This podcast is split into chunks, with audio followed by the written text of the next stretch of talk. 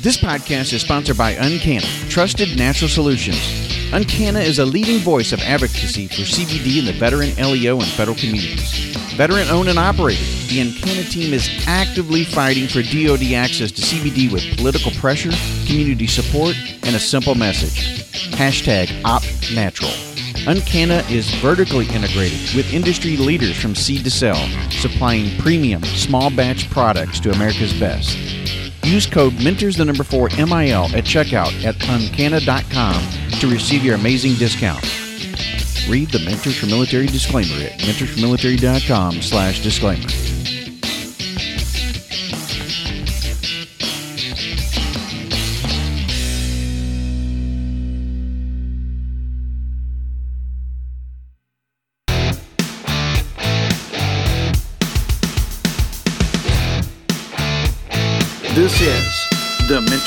Military podcast.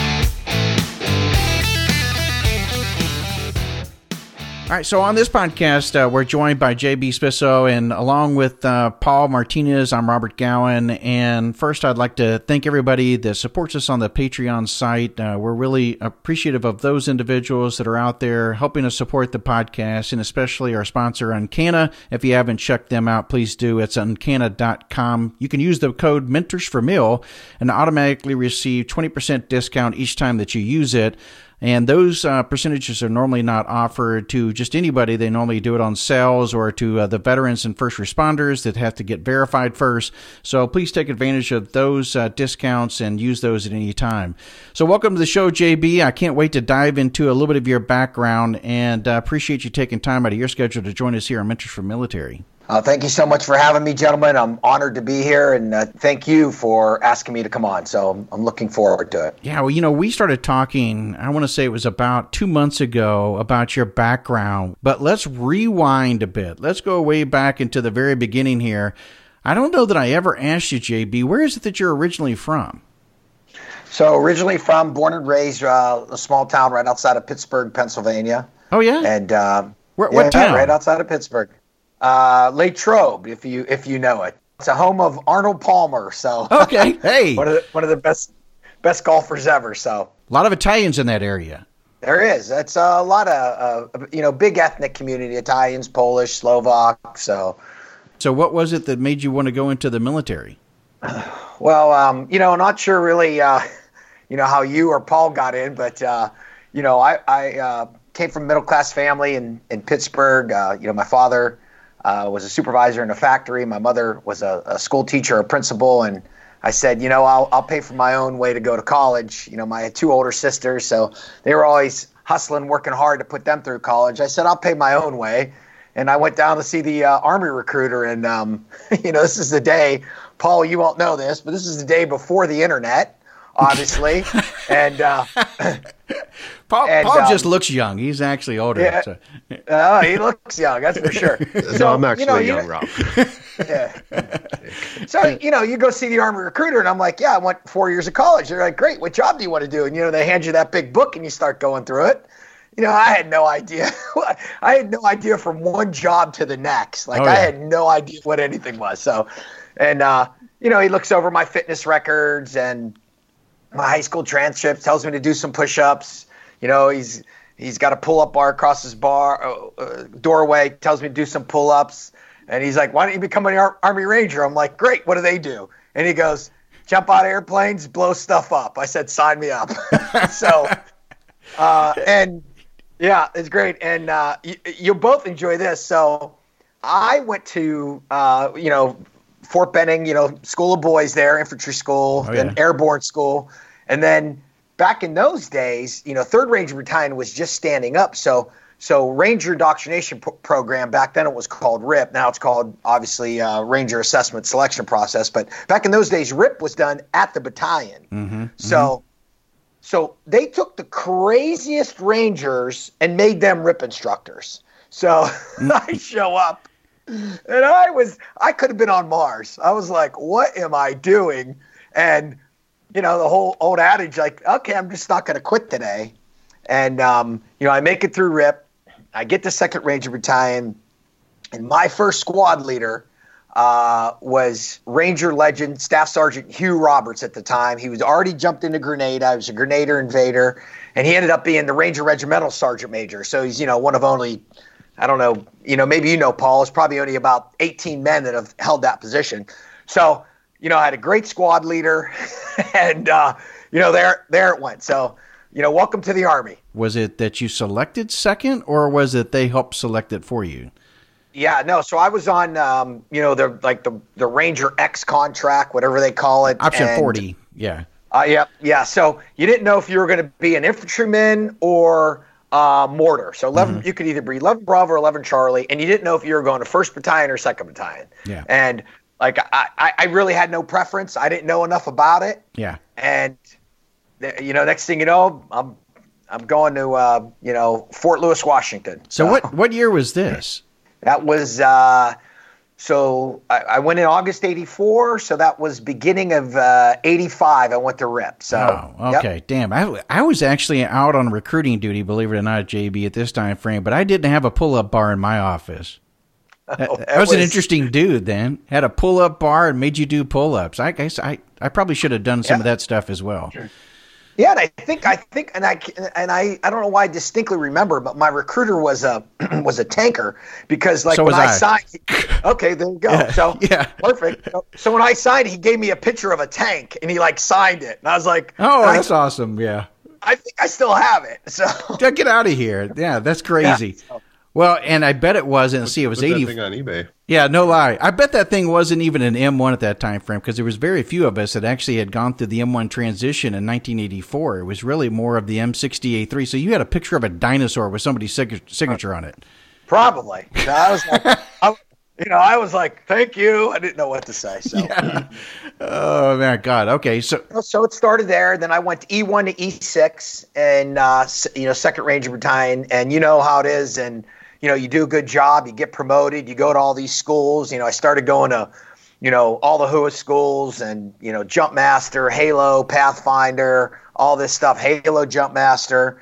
And then I actually, um, our uh, battalion sergeant major, another legend, was uh, uh, Sergeant Major uh, Mariano Leon Guerrero. They called him LG. So oh, he became. I know him. Ra- yep. Yeah. So he became the Ranger Regimental Sergeant Major, and he said, "Hey, I want you to come work at regimental headquarters at RIP. And I'm like, okay. So then I ended up being a RIP pre ranger instructor for for for two years. Um, and then he said, "Hey, I'd like you, I'd like you to go be a drill instructor." I was like, "What?" Oh. And and I went to be a DI at Fort Benning, and he said he said, "Listen, go be a DI. I'll bring you back to the regiment." And he was a man of his word. Then I ended up at First Ranger Battalion as a platoon sergeant and then you know West Point and that sort of thing after that. Yeah, but, let's so, uh, let's rewind a little bit because you're at uh, 75th Ranger Regiment the exact same time frame that I'm at Fort Benning. So when you were there, I got there in August of 1990 at Fort Benning. And um, that was the same time frame that you were there. Now I was over yep. at, at um, 11th Infantry Regiment. Yep. Yeah. Wow. Before that, though, you'd already gone into Operation Just Cause. Correct. I and, went with. Uh, yep. Yeah. Go ahead. No, I was in regimental headquarters there. I jumped in with Team Black. Yeah, so okay, yeah, that's uh, inter- interesting. You know, I was like 23 years old, staff sergeant, and uh, you know, I jump in, jump in with Team Black, and you know how it happens. You know, you land. You know, I I fall into con- you know some concertina wire. You know, I get all my stuff together, put my ruck ruck on, my strap breaks, I jerry rig that, and and and you know how it is. You never want to be the last person to the assembly area, right? Because you never hear the end of that. You'll be buying beer forever. Hmm. and uh, and finally, you know, you, know, get there, you're engaging the enemy across this airfield, and finally I get there, and I was the second guy in, so I set up the assembly area for regimental headquarters, so it was pretty good. Oh my God, I remember uh, arriving to uh, the compound there at Ranger uh, Regiment, Third Bat was there at that time frame, and it was about '91, and so I walk in there, and uh, I'm looking for uh, this reenlistment NCO that's over there. And I call out a, a guy's name because I've seen somebody and said, "Hey, do you know, you know, Staff Sergeant such and such?" And they go, "Yeah, he's right over there." Well, I heard all of a sudden this guy go, you need to drop it right now, in, you know, and give me 40 or whatever it was. And next thing you know, he's like, incline, incline. The guy had to get up on the, the steps that were leading up to one of these old buildings and started doing Sure. push ups and everything. And turns out that was the guy. Of course, he had jumped into Panama, but he broke it, broke his hip upon landing.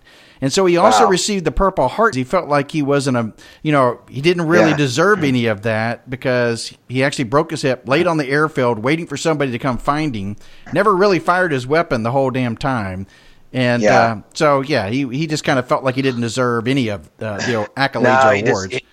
he he deserved it. The funny story about like going in there. So so I, we were on a C one thirty and we did the you know the long route around Cuba to Panama, right? Okay. So from Fort Benning, and so like imagine we were rigged up in our rig, parachute rig, nine and a half hours. I mean, you know, he couldn't even get up to take a leak. Like it was. He lost it- 20 yeah, pounds. Exactly. right? right? So, so Paul, you'll especially like this one. So, so in that in that uh, combat action, we actually wore the you know the Raggedy Ann on our Kevlars, right? The you know you you basically take you know BDUs and you make the Raggedy Ann, you know, almost like a like a ghillie suit cover for your helmets Yep. because because the enemy ha- had Kevlars. We sold it to them. We sold it to the Panamanian Defense Force. Right? so we sold them all this stuff. So we did that to do, you know, differentiate. Well, we had a couple psyops guys on our plane. They they show up. They're in there, and so I'm sitting next to this guy. And, you know, he's like, you know, a captain, and I'm like, "Where's your Where's your Raggedy Ann?" And he's like, "What?" I'm like, "No, like look at everybody else." And he's like, "Oh," I'm like, "You're gonna get shot by one of these guys." And so this guy, like, Totally. this, yeah, this guy like gets, you know, I said, I said, I'm a jump master. Get out of your rig. I'll, i you know, I'll, I'll, I'll re-rig you. Make sure you're good. So he gets out of his rig. He takes his his BDU top. He cuts strips, and you know, he makes it, you know. You know, attaches it to his helmet. So this guy's like jumping in in like a t-shirt. It was hilarious. Oh, that is But- hilarious. I Holy like that. you- I do Yeah, like that. you can't make that up. He was like, "Oh, what's the big deal?" I'm like, "Yeah, one of these guys is going to shoot you." So There's no lie, man. There'd be no way that I'd want to do that. Smart guy for doing that. So I guess the rest of his team, because there, because there was a couple of them, Well, did just two of them. Yeah, they, yeah. He ripped his shirt up and he, you know, gave his. He had like a specialist or corporal with him, and and uh, yeah, it was. y- You know, you know, you both know. You know, your first, um, your first like combat experience. You're like, okay, like what's going on here, right? You're just gathering it all in, and uh, you know, Yeah. uh, y- you know, I, I, you know, I was fortunate to, you know, be a part of, you know, such such great such a great unit, such great people around you. So Yeah, no doubt. So I got a question though, because there's been all kinds of stories, and I remember this staff sergeant telling me the story um, there at Third Bat about 82nd coming in. So you've got to, you know, we probably have a lot of guys from 82nd that's going to be listening. What's the real story? Did they make a Hollywood jump, or did they come in and at 500 feet and do a combat jump like you guys did? Well, remember there were two airfields. There were Toros Tocumen, which was the which was the civilian airfield, and Rio Hato. I jumped in Rio Hato, which was the military airfield. So we had Seventh ID. Remember Seventh ID? that used to be in in California. Oh, yeah. Seventh Infantry Division. Yeah, I had a buddy that Like- actually did jump in um, as well. Oh no, they came in and landed. No, I'm sorry, They, right? they air landed. They Yeah. air landed. But so so they didn't tell these guys where they were going. So they literally got off the plane in winter gear. Like I was what like in Panama? They- they- well, because Really? they didn't tell them where they were going. Sure. So they're like, yeah, they're, no, it's California. They were like, oh, we don't know where we're going. Right, right. So, you know, these guys were like, I'm like, strip that off, strip. But it was, um, you know, but when they showed up, we already had our sectors of fire, everything already done. You know, they showed up and relieved us. And uh, you'd have to ask somebody else about the Taurus Tocumen jump. So I'm not Okay. sure how that happened. Yeah, I was always curious about that. I've heard different stories and guys saying, you know, no, they actually made a combat jump. But then I've also heard other people say, no, no, no, that was totally a Hollywood jump. Well, then there's also stories about like, like, you know, some people jump reserves, some people didn't jump reserves. There's a little bit of mix about, you know, did they put the reserves on the plane, that sort of thing. Because um, our AGL, and it's on my my that jump log from there was 465 feet AGL. So Oh, my God. I, I didn't even remember like checking my canopy. I just was like, I, you know, I, you know, I felt the shock, and then I was like, oh, okay, people are shooting down here. so Jumping in, though, that hot with uh, that, man, 464 feet? 465. Uh, yep, AGL was on our on our log. Yep. Yeah, skip the reserve and wear your ankle braces. I yeah, guess. no, no lie, man. I mean, Yeah, but I think I think the only time I think the reason we wore reserves, I I think the only reason to wear reserves is in case you're a toe jumper. I mean, because you know you're going to cut that guy away. At least he has a chance to save himself. Right. Like you're not going to pull him. You're not going to pull him back in in that scenario, right. right? Right. Like, but uh, I don't believe. And there's, uh, you know, I don't know how to. You know, I wasn't in obviously. Uh, you know, first or uh, first, second, or third battalion then, so I don't know what some of them did. But I don't think some of the guys in first bat actually wore the reserve. So, but you Yeah. have to call one of those guys in it. I mean, the guy now it makes total sense. Um, you know, I knew, of course, combat jump typically around 500, but you're talking 464. I mean, if this dude would have actually, yeah.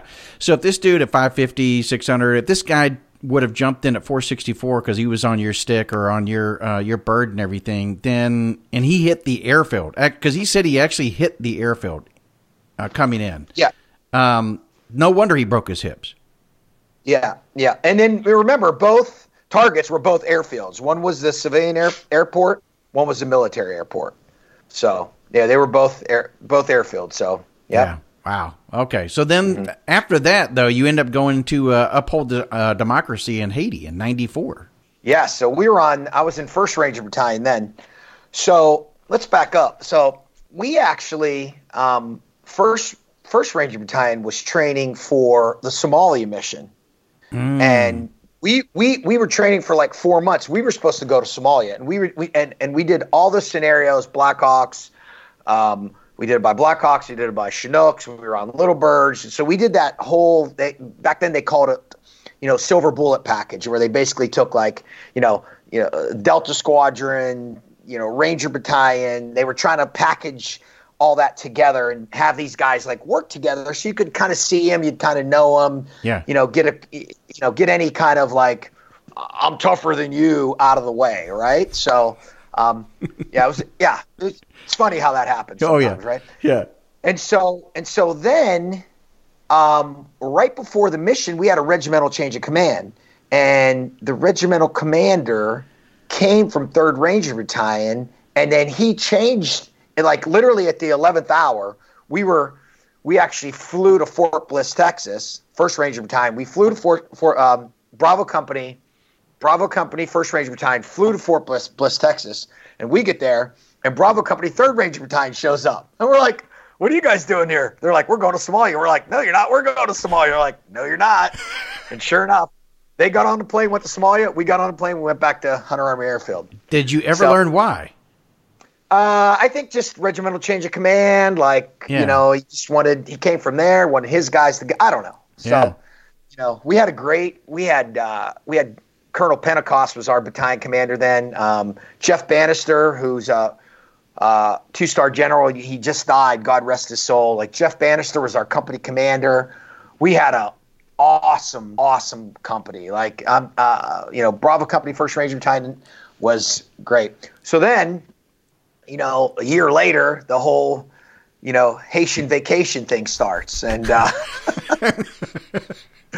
Once so, again, a hot um, spot as well. I mean, as far as well, you know, and- yeah, so yeah, so we get, you know, so of course, you know, and they're, uh, you know, what a what a concept doing a, uh, you know, an air assault off of a carrier Yeah. onto a target, like awesome, right? And um, again, we had a great mission there, ready to go, and then, uh, you know, um, actually, President Clinton gave the go, but uh, remember, former President Carter, Sam Nunn, and it might have been Colin Powell. There were three people that were trying to broker a peace deal. Mm-hmm.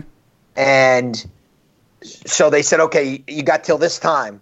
And uh, supposedly, former President Carter didn't want to leave. And then the mission got called off, and then we ended up riding a carrier for 44 days. So imagine a Ranger Battalion plus.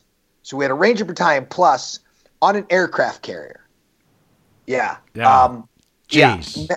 What? So That's yeah, For 44 days? 44 days. So if you could imagine, how much money did that cost the arm, the Navy well, if you could in imagine, damages? well, exactly, damages, exactly. Um, so of course we had the Army Navy boxing match, oh yeah, which turned into a complete gong show. where where the ship captain came on and said, you know, and and the carrier captain's like a two star, right? 'Cause Right. He's like the bat. He's like the battle commander, right? Fleet commander. He's like, there will be no boxing on this carrier until further notice. You know, because we started off. It started off friendly, you know, and then somebody gets up. Oh my God! It was. Oh, yeah. That that escalated. Oh, you think? Shocking. You think? Because you know, uh, you know everything's because everything in the Navy's designed around like these twelve-hour shifts, right? So Right. that's all they do. They do, they either work or they sleep. So you know, there's small gyms. You know, you can. We were like running on the, uh, you know, running on the hangar deck because they took the flight wing off. I have a great photo of the USS America. There's no fighter jets on it, and it's only special operations aircraft. It's it's it's oh, awesome. that's wicked cool. That is Wicked. really really cool.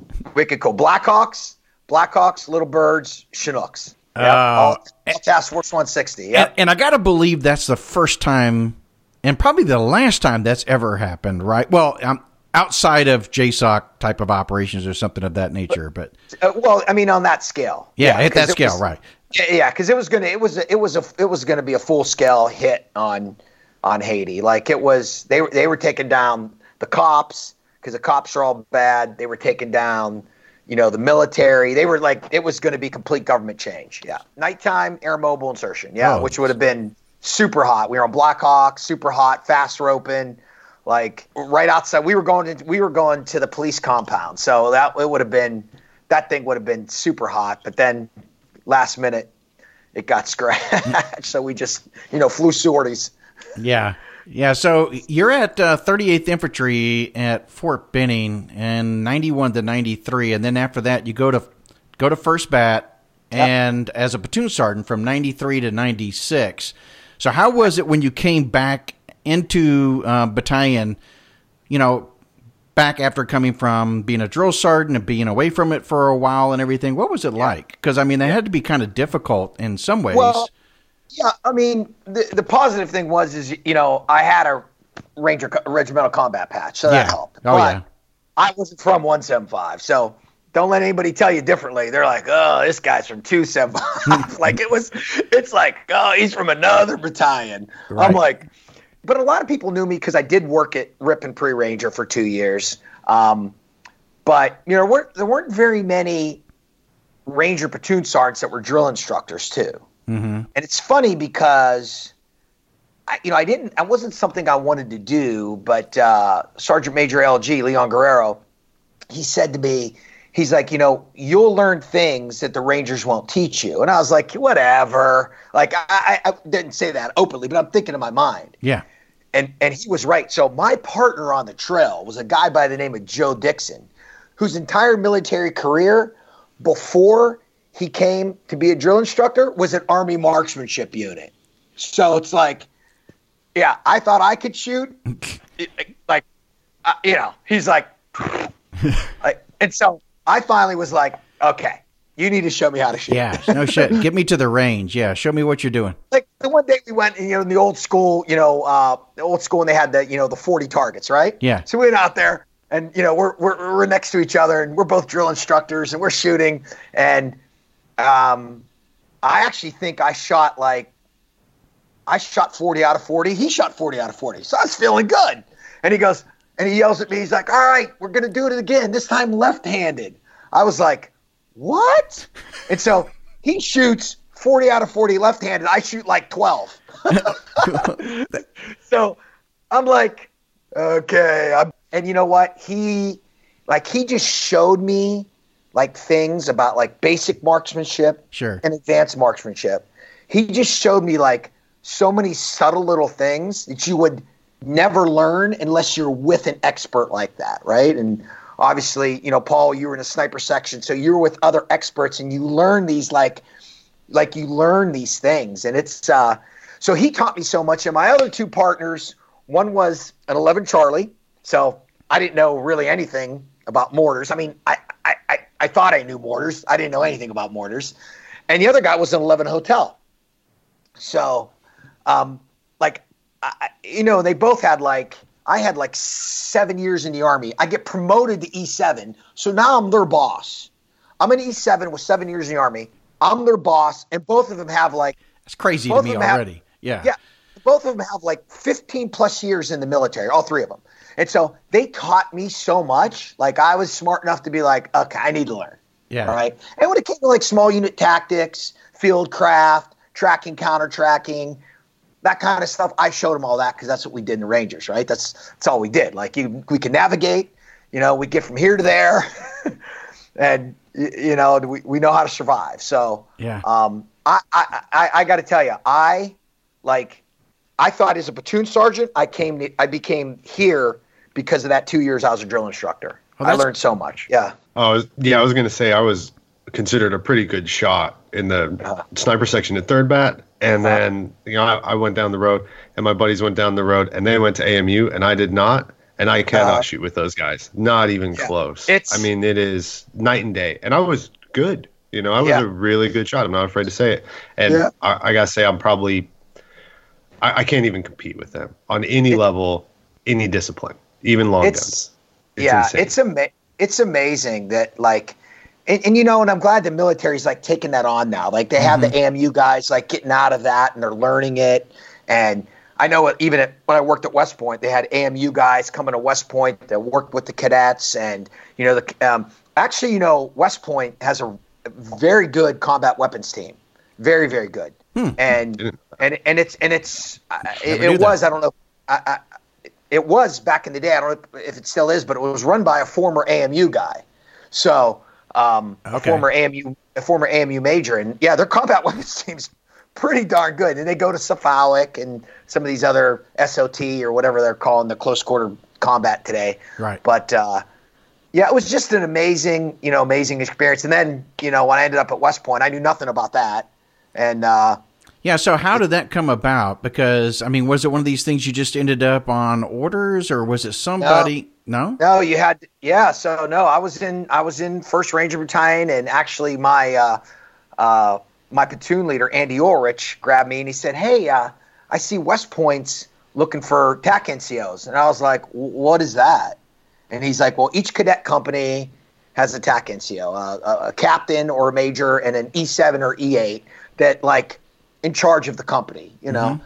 and uh, and he's like, you know, I was talking to Sergeant Major. He's like, I think you'd be pretty, I'd, you'd be pretty good for that. I was like, I, I, I, listen, I literally knew nothing about West Point except it was a commissioning source, right? Like, right, right. OCS, ROTC, West Point. Like I knew the lineage of West Point, Patton, you know, MacArthur and Dwight D. Eisenhower. I knew that but I didn't know anything else about it. So I went up there and interviewed, and the first thing you know, you show up, you show up on campus, and it's literally Castle Grayskull. Like it, you walk into that place, you're like, you know, holy moly! Like I, you know, I was like marching at attention.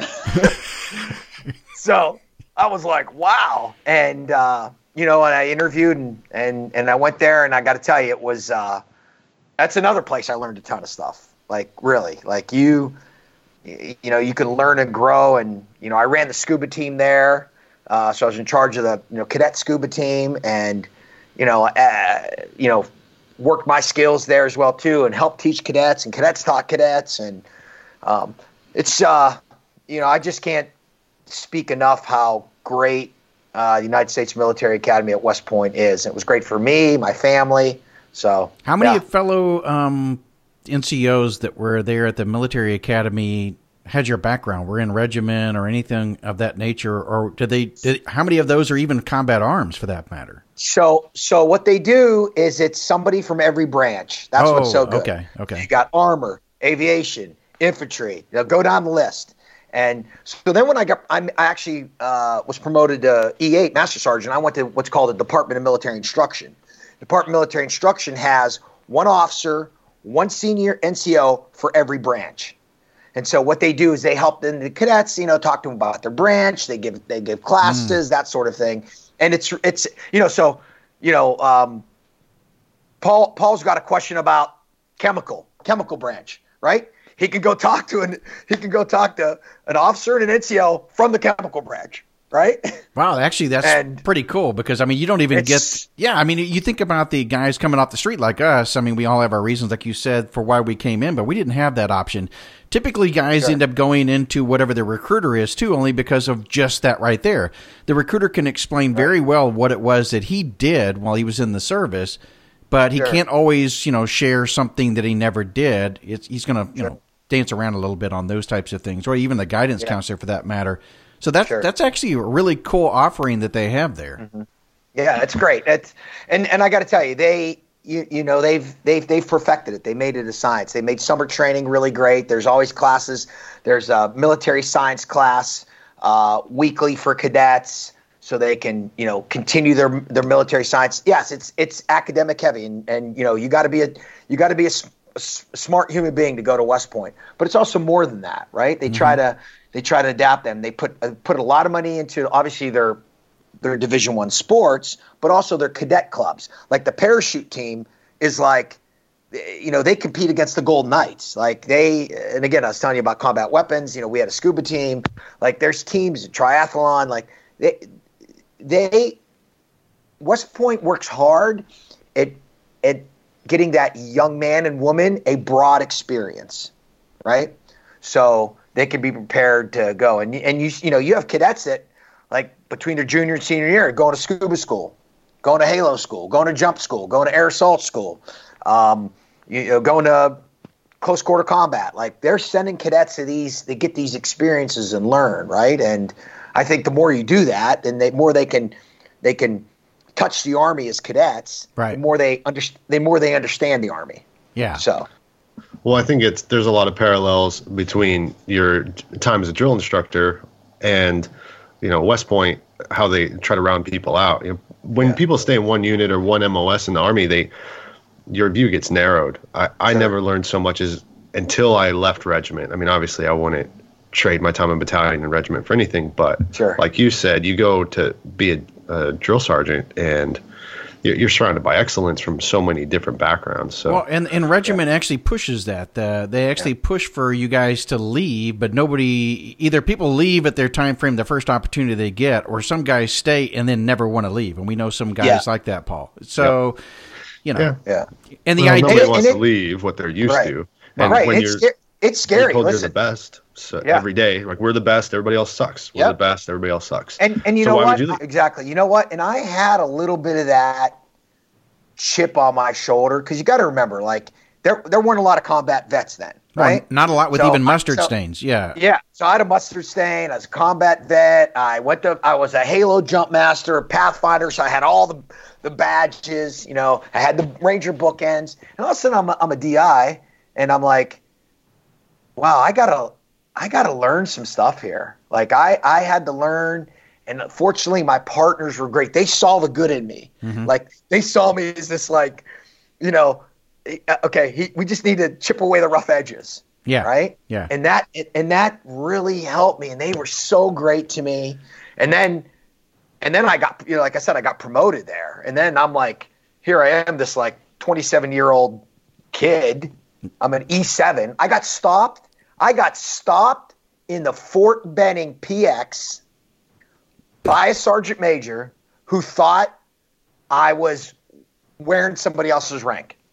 Oh my God. wow. he's like, he's like, get over here. What are you doing? You can be court martialed. I'm like, Sergeant Major, I am an E7. And I showed him my ID card. And he was like, okay then. Sorry about that. Have a good day.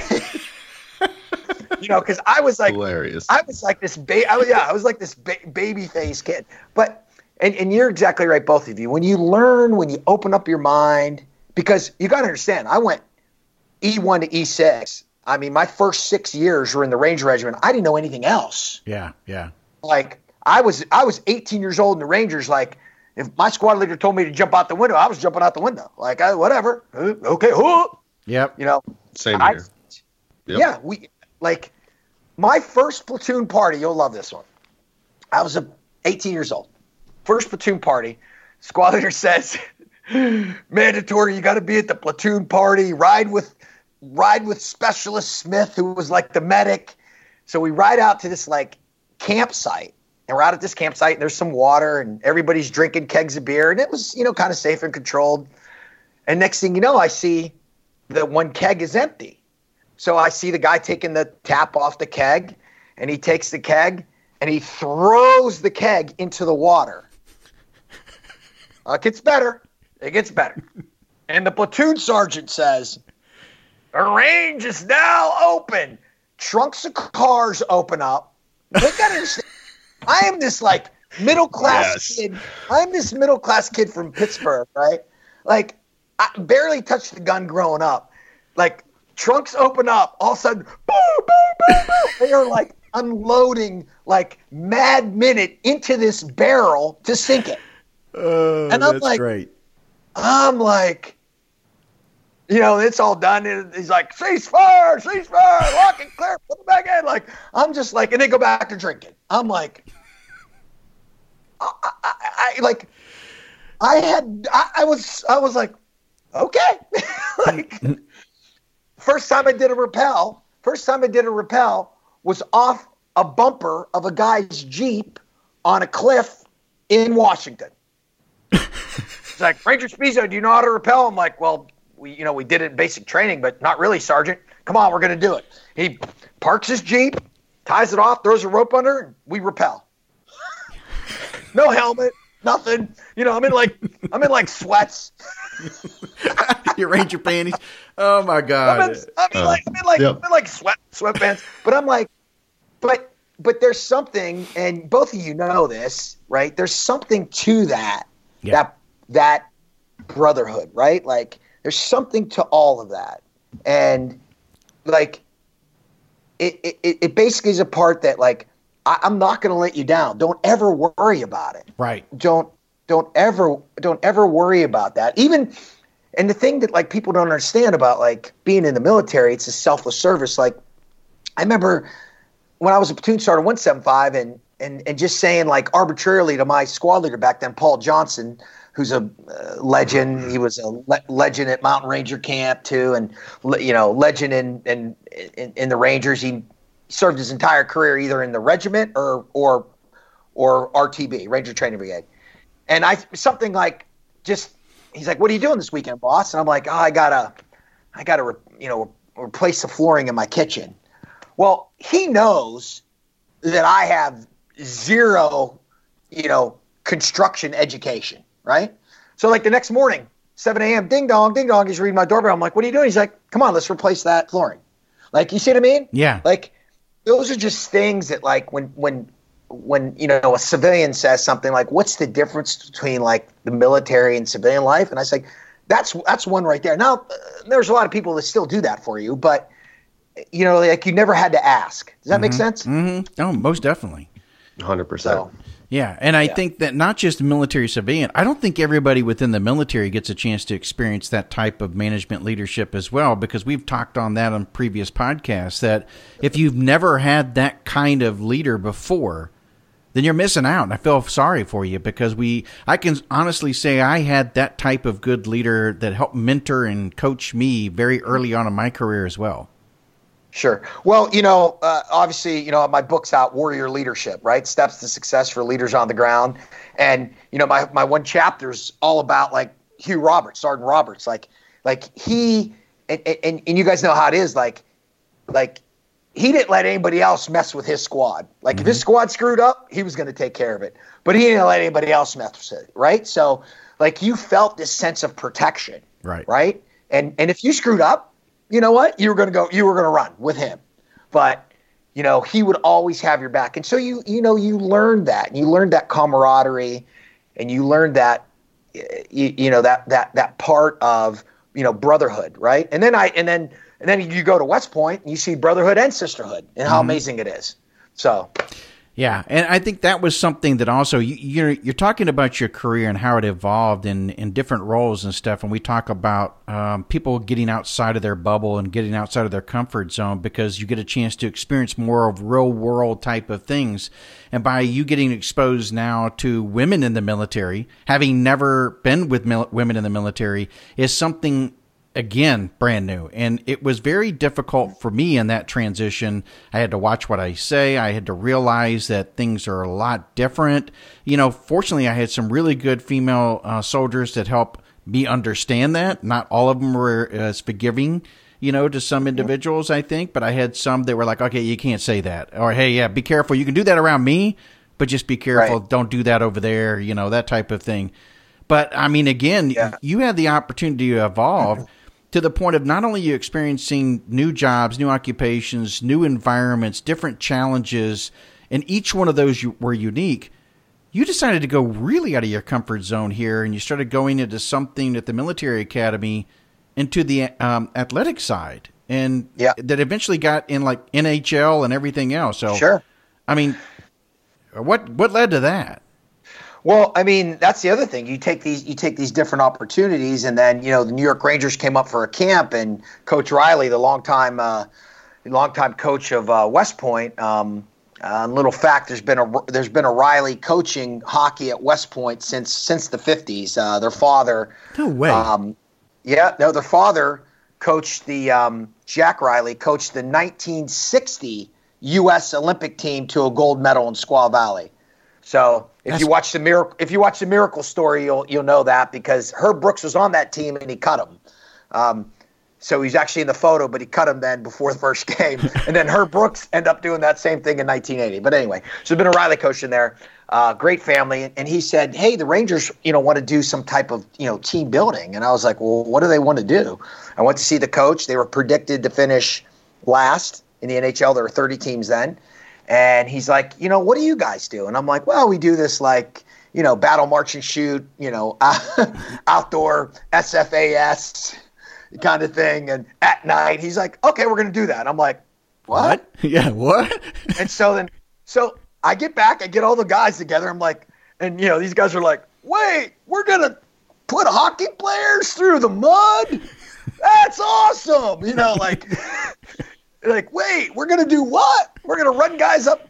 And so we do this outdoor team building. It was amazing. Uh, Kevin Weekes was there. You know, he's a big NHL uh, broadcaster now.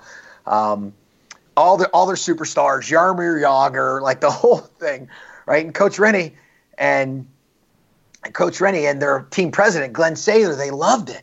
Now, how we didn't get anybody hurt or killed that night, I have no idea. But Yeah. you know, I, like literally, it was at night, complete dark. It was everything. They repelled. They did like it was a swamp. Name it, they did it. Pushed a Humvee up a mountain. Like it was crazy. Yeah. So Ropes course, team building on steroids. Oh, on steroids. Yeah. So they they ended up, you know, making it to the playoffs, right? And so so Glenn Sather, you know, every once in a while you have somebody in your life that recognizes something about you, things that Yes. you don't see, and you both have probably had it. too. Yes, yes. And so Glenn Sather calls me down in New York City. Here is this guy, you know, he's a hockey Hall of Famer. He's a hockey legend, is a player and a coach, and now he's a team president of the New York Rangers, you know, one of the original six teams. He says, he says to me, he's like, you know, you're pretty good at this. And I was like, I don't understand. He's like, you're pretty good at, and he went just like this. He did like a circle with his hand. He's like, you're pretty good at this leadership. He's like, I see how, I see how people look at you when you talk. Mm-hmm. He's like, he's like, you should do this. He's like, when you're finished with the military, you should do this. He's like, you're very, very good at this. And that's kind of how it started, right? Wow. And I'm always telling people, like executives, that sort of thing. If you see something in somebody, tell them, right? Like push them out of their comfort zone. So, and that's part of like what we're doing here now. Like, you know, you, you, you know, you know, you know, post World War II, right? Fifty percent of veterans started their own companies. Mm-hmm. Right? Fifty percent were entrepreneurs after World War II. Now that's what, like three point four percent, right? Mhm. And we have what, like four four million veterans since two thousand one, something like that. Yeah. Well, you know, you think Right. about the uh, with the economy was booming during that time frame, or it started to Sure. boom because of the you know everybody being re-energized and the confidence level was uh, uh, high and everything else. And I think that these guys really saw opportunities that were available out there or things that were missing and used their skills and their knowledge to do that.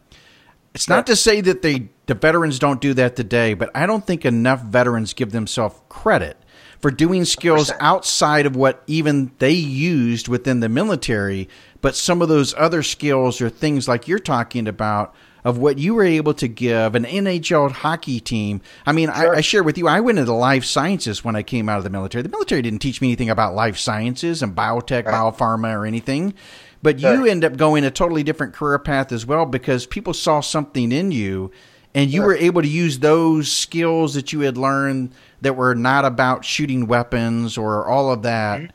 to apply that to that type of, of lifestyle. Yeah, you have to do that. And and listen, I, and so that's it was 2005, and I still had you know five years left. And I, I retired in 2010, and I made a conscious decision to hang my guns up and not go back to them. And believe me, there were times that like I was like, man, how am I going to make my rent payment, right? My house, my mortgage payment, and you know, my buddy Paul Johnson is working for Triple Canopy. He's been working for him. He's a program manager. He's like, hey, listen, you need a gig, come. I, will I'll take care of you. And I was like, I had to fight it. I said, no, Paul, I got to stay this course. Mm-hmm. Right.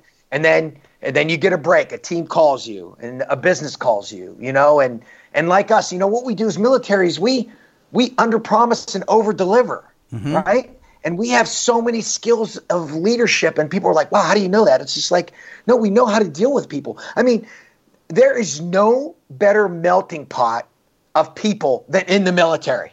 All of you know that, mm-hmm. right? There are people from all race, creed, colors, walks of life, religion, everything. Poor, yep. poor rich, it doesn't matter. Yep. All over.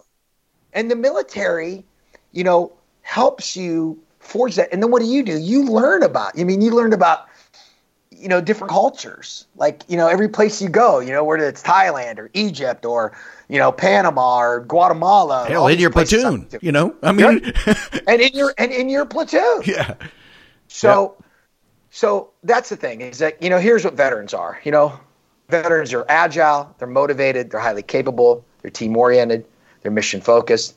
You know, I told you, you know, I'm I'm I'm I'm, gonna, I'm speaking here at a big seminar tomorrow for for Pitney Bowes. Thank you for that. You know, they're they're having me speak at the seminar, and at the end, they're going to say somebody's somebody's going to ask me, how can I help a veteran? I'm like, hire one. Right. If he doesn't have the skills, send him to school, because they're going to give you so much back that you're going to be like, wow.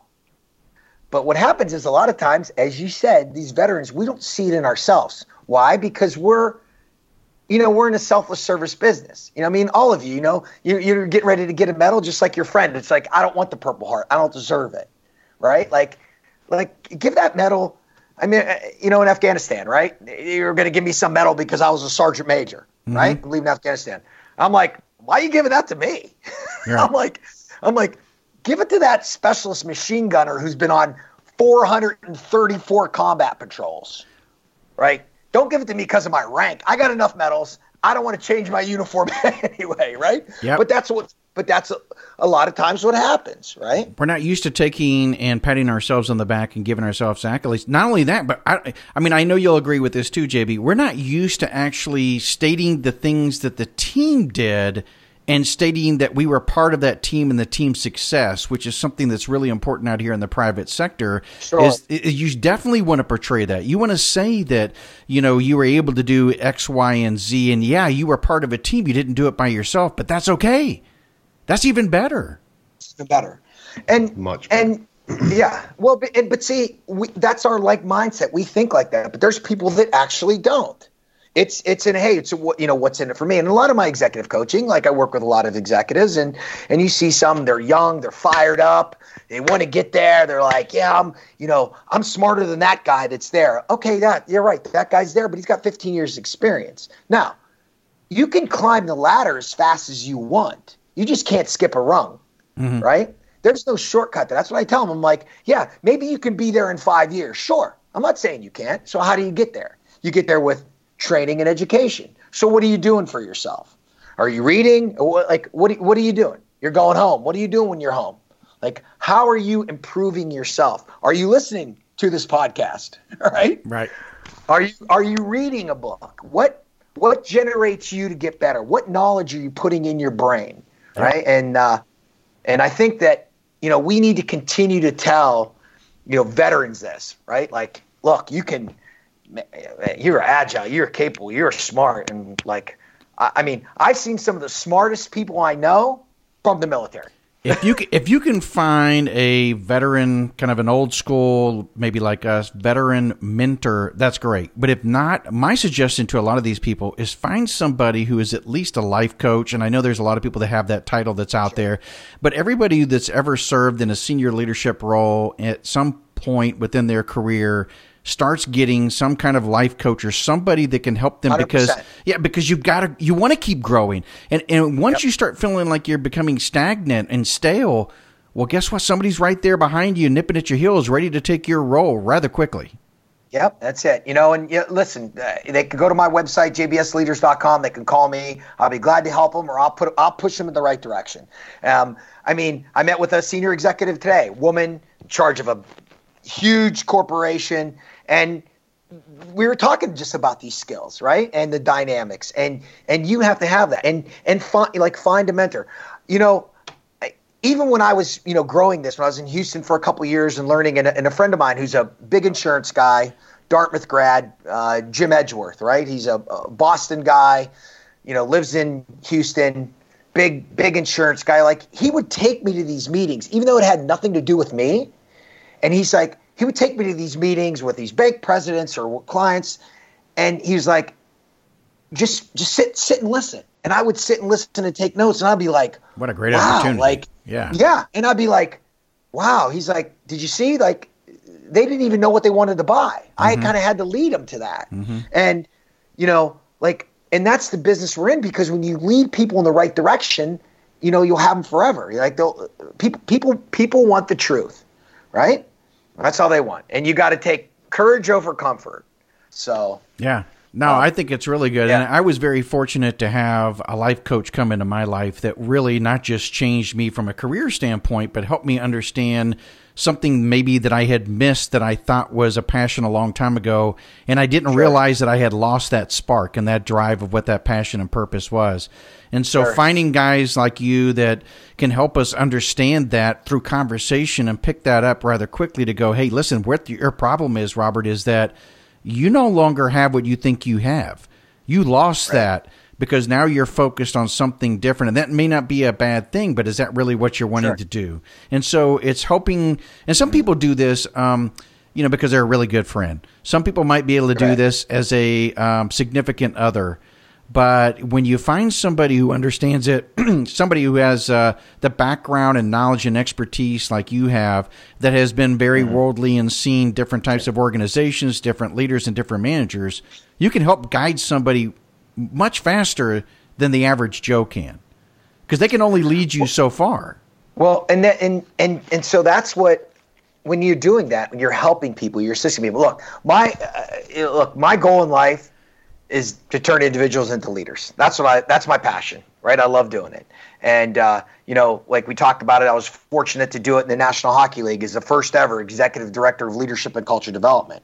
And you know, basically started because you know Vinny Viola, who and uh, Doug Cifu, who own the Florida Panthers um, NHL team, you know, he wanted a, a unit sergeant major, and he said to me, he's like, look, I want you to be the unit sergeant major, health, welfare, morale, discipline, training. Like, just you know, do what you do. And I was like, well, great. No one's going to know what that means. Mm-hmm. And and he he went he, he put his finger on his forehead and said, executive director of leadership and culture development.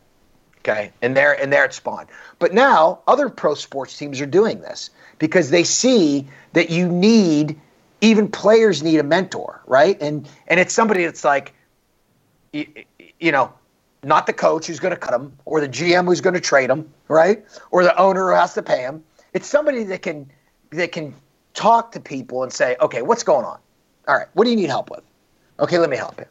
Yeah. So, um, and I think you know back in the day, like you know, I, uh, my father, God rest his soul, was a World War II veteran, 38th Division in the South Pacific.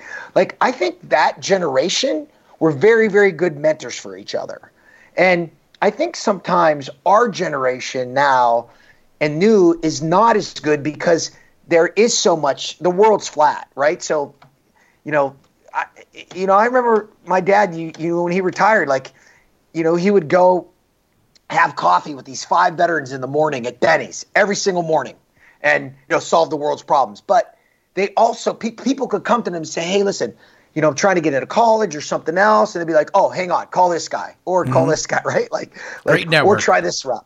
Great networking, hundred percent. Yep. And and I think sometimes, like as veterans, we gotta we gotta work on our networking, and you know, we do it because you know, and we have all these funds to help and all that, and that's great. Don't get me wrong, because there's veterans that really, really need that, but we need to network veterans, right? Like, I think most people have So- difficulty networking, period, today, JB, just because of the social skills that have kind of gone out of the way. I Sure, mean, they've, yeah. they've, I mean, we, we now would rather text rather than pick up the phone. I'd Sure. rather email you than actually pick up the phone. You know, call somebody. Yeah. Right. You know, back in the day, like you said, you'd call them and go, hey, you know, let's all meet down at such and such. And because they had that camaraderie, they went down there, but it was also a phone call. If I'd have got a text, ah, maybe, you know, I can just not act like I answered the, you know, the text or whatever. It's, you know, back then we didn't have caller ID in the, you know, in the 50s that you're talking about where they could look at it and go, oh, sh- that's uh, JB calling me. Yeah. Or that's Paul calling me. I'm not going to answer it. You know, Yeah, tech, and I yeah, and I think what happens is because you know we assume the world's flat. Like we connect with somebody on LinkedIn and think, okay, well that's it. But but it's it's it's really you know you got to grow your executive growth network. So um, a friend of mine who I do work for in Vegas is a guy by the name of Tom Power. He owns his own company, right? And he like the other day he took me to some. Um, some guys campaigning for Congress. He's like, "Hey, I want to take you to this meet and greet." It was a meet and greet, some big guy's house, whole thing, and it's just like, you, you know, you grow your executive growth network. You just meet people, right? And he mm-hmm. he's and right away he's like, you know, JB's a veteran, da da da. This is what he does, and and you know, it only takes that one seat. So you you got to get you know these people got to help you. You know, I told you, I think I told you when we were talking before, like, you, you know, when I got to speak at this this uh, executive Super Bowl party the night before the Super Bowl, and I told people, I said, "You want to help a veteran?" And we talked about it. Hire a veteran, right? like, like find one, right? Do a do a study, do a search, yeah. find find that person. Yeah. And um, you're exactly right. Networking is is big because let's look at the veteran started companies, right? FedEx, Walmart, Remax, Sperry Shoes, GoDaddy, USA, like those companies. Yeah, they're they're Branding. taking veterans back. Like Yeah. yeah, they're taking veterans back. Like I think I don't know what the number is, but I bet I bet more than fifty percent of the pilots at FedEx are all foreign military Yeah. the pilots, right? So it's kind of the, and so that's what we, you know, have to do. And you're doing it by this podcast. Like hey, listen to your podcast; they're good. Yeah. You do a good job. Thanks, JB. This is this is really good. Yeah. I think if people did listen to more of these, even on a drive, whether it's our podcast or you know some of the other ones that's available out there, you're right. That's just one way that you described early on. What books are you reading? What you know? What podcasts are you listening to? What are you doing to sharpen your knife, to sharpen yourself, so that you can become better at your career field? So when you were going back to you know your early days as being a ranger and everything, who would ever thunk that when you got out and went to become a drill sergeant that you would become more educated by becoming exposed to new things around you, by finding people that could help you in your craft, becoming a marksman, which Yep. marksman and everything, so that when you went back to Ranger Regiment. You then were able to show and prove your worth once again. And let's face it, what we're talking about here is what are you doing to prove your value to whatever organization that you belong to, whether it's military or civilian? How much are you keeping up with that? And that will then increase your net worth, whether it's Sure. whether it's in the military again or in the private sector. Mm-hmm. That's exactly it. I mean, it's part of, you know, even, you know, even me like writing this book, right? Like for ten years, I've been I've been putting notes down, and like you know, I and I called all the big companies, and they're like, yeah, whatever, send us a transcript, the whole thing, and finally, through a veteran, you know, I found an editor, and you know, she walked me through the process, and. uh you know, I sent her my transcript, and, sh- and, and when she sent it back, she's like, "Okay, you, are, are you sitting down?" And I'm like, "Oh boy, here it comes." but, but you know, she actually told me, she's like, "I can tell what you wrote ten years ago. And I can tell what you wrote now." And I said, "How do you know that?" And she's like, "Your writing has gotten better." And so, And I was like, wow. So I actually went back to the early chapters and I rewrote those. She's like, your writing's gotten better. And, you know, from that, you know, here's a, you know, here, here's a woman that's a, a champion at her job, an expert at her job, professional editor. And, you know, now I have a book. So, yeah. Yeah. So let's talk a little bit about that. So you mentioned sure. that you, uh, you're the author of Warrior Leadership Steps to Success for Leaders on the Ground. Tell us a little bit about what they can find within that book if they were to pick it up. Sure. So it's no, um, you know, I, I, I, tell some stories, uh, you know, but it's not anything battle or combat related. But basically, it's it's all leadership related. So, you know, so a, a new level manager, up and coming emerging leader, um, a mid level manager, or a senior level leader can pick it up. There's short chapters, and every chapter I have a takeaway, like three bullet points takeaway. And uh, I've been getting great feedback on it. Um, it's not theory. It's real leadership skills to help you. It's a book that you'll take and you'll tab. And you know, somebody has a problem with something is like, hey, you know what? You need to work on your emotional quotient. Look at this chapter, and mm-hmm. you can hand the book off to somebody. And uh, that's what I try to do. I try to give somebody a, an, an, an executive guide to leadership. But for anybody that's, you know, I just had a young lady read it. She's in charge of four people. She's, you know, 21 years old, high school educated, and I'm like, here you go. And she was like, oh my God, there were so many great tips in there for me. I said, that's the point of it. So. You know, when you think about management and leadership, it doesn't matter how many people that you're leading or managing, or if you're doing it right now at this very moment. Those skills are relatable across the whole board. So whether you're wanting to be a leader or a manager, or whether you are one right now, to your point, you can always pick up a book like this, learn some new tips, learn some new things that may uh, help you in the next situation. If not now, certainly in the future. Yeah. Yeah, you know what else I do when I meet clients and I'm with clients, like, and as we go, I exchange a reading list. So, like I say, nice. here's my reading list. I want you to give me your reading list. And I mean, I've picked up like so many great books I never would have picked up by somebody saying, "Oh, you should read this." I'm like, "Wow, that's amazing." All right, I'm going to put right? you on the spot, JB. What's your reading list? Uh, okay, so I have quite a few books on there, but I'll give you I'll give you just a couple right off the top. Right. Obviously, obviously, Grit by Angela Duckworth. Okay. Right, that's a great one. Um, uh, the Strong Gray Line. It's a book about uh, a West Point class that had the most uh, casualties. Uh, it's a great class because it's all individual um, chapters and it's written by people that knew these men and women. And so, as veterans, you'll love it, and real people should read it. Um, a, a, great book about just being a leader and a coach is called the Matheny Manifesto. It's written by Mike Matheny. Um, and then and then I do like a daily spiritual reading. Uh, it's called um, Journey to the Heart by Melody Beattie. So those are four, which people ask me. I was like, pick those up, and of course my book. Yeah, yeah, and you know what's funny is yeah. this is great for me and Paul. I don't know how many of these that you've read, but I've never read any of these. Zero. Yeah, uh, so year, zero for you, Paul. So yeah, this is great yeah. because. Well, for even us right here, these are four books that out of all the books on leadership and management, which I love to, to look at, I, have never even read these books, so thank you. Yeah, you're gonna love it. Grit, Grit, The Strong Gray Line, uh, the Matheny Manifesto, and Journey from the Heart. You're gonna love them all, and uh, it, they're all wonderful, wonderful books. I've tabbed them all, and um, you know I go back to them to to to read other things. So, but that's but so a lot of these books people have t- told me, like the Matheny Manifesto a coach that I'd work with, he said, "Hey, have you a hockey coach?" He's like, "Have you ever read the book, The Matheny Manifesto?" And I looked up. I'm like, "This baseball book?" He's like, "It's not about baseball. Trust me." And it sort of is, but it isn't. Yeah. And it's and so then when I was uh, running the Florida Panthers uh, youth organization, we had uh, you know probably about tw- 20 coaches.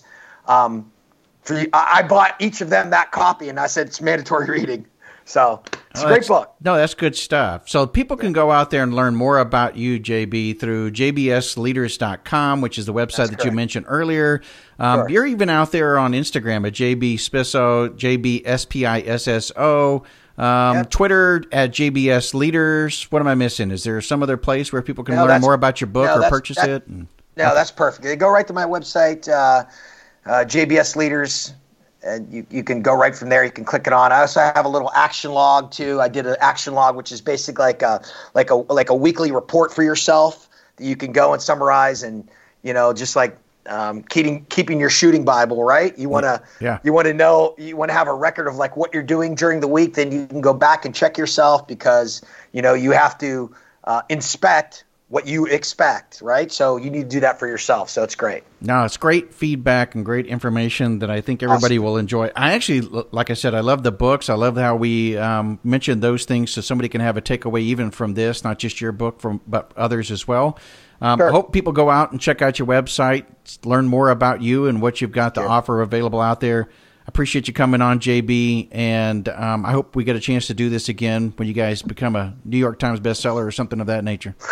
I love it. I'm going to get there. Robert, Paul, thank you so much. You're great Americans. You're great people. And uh, as Julius Caesar once said, when we meet again, we shall smile.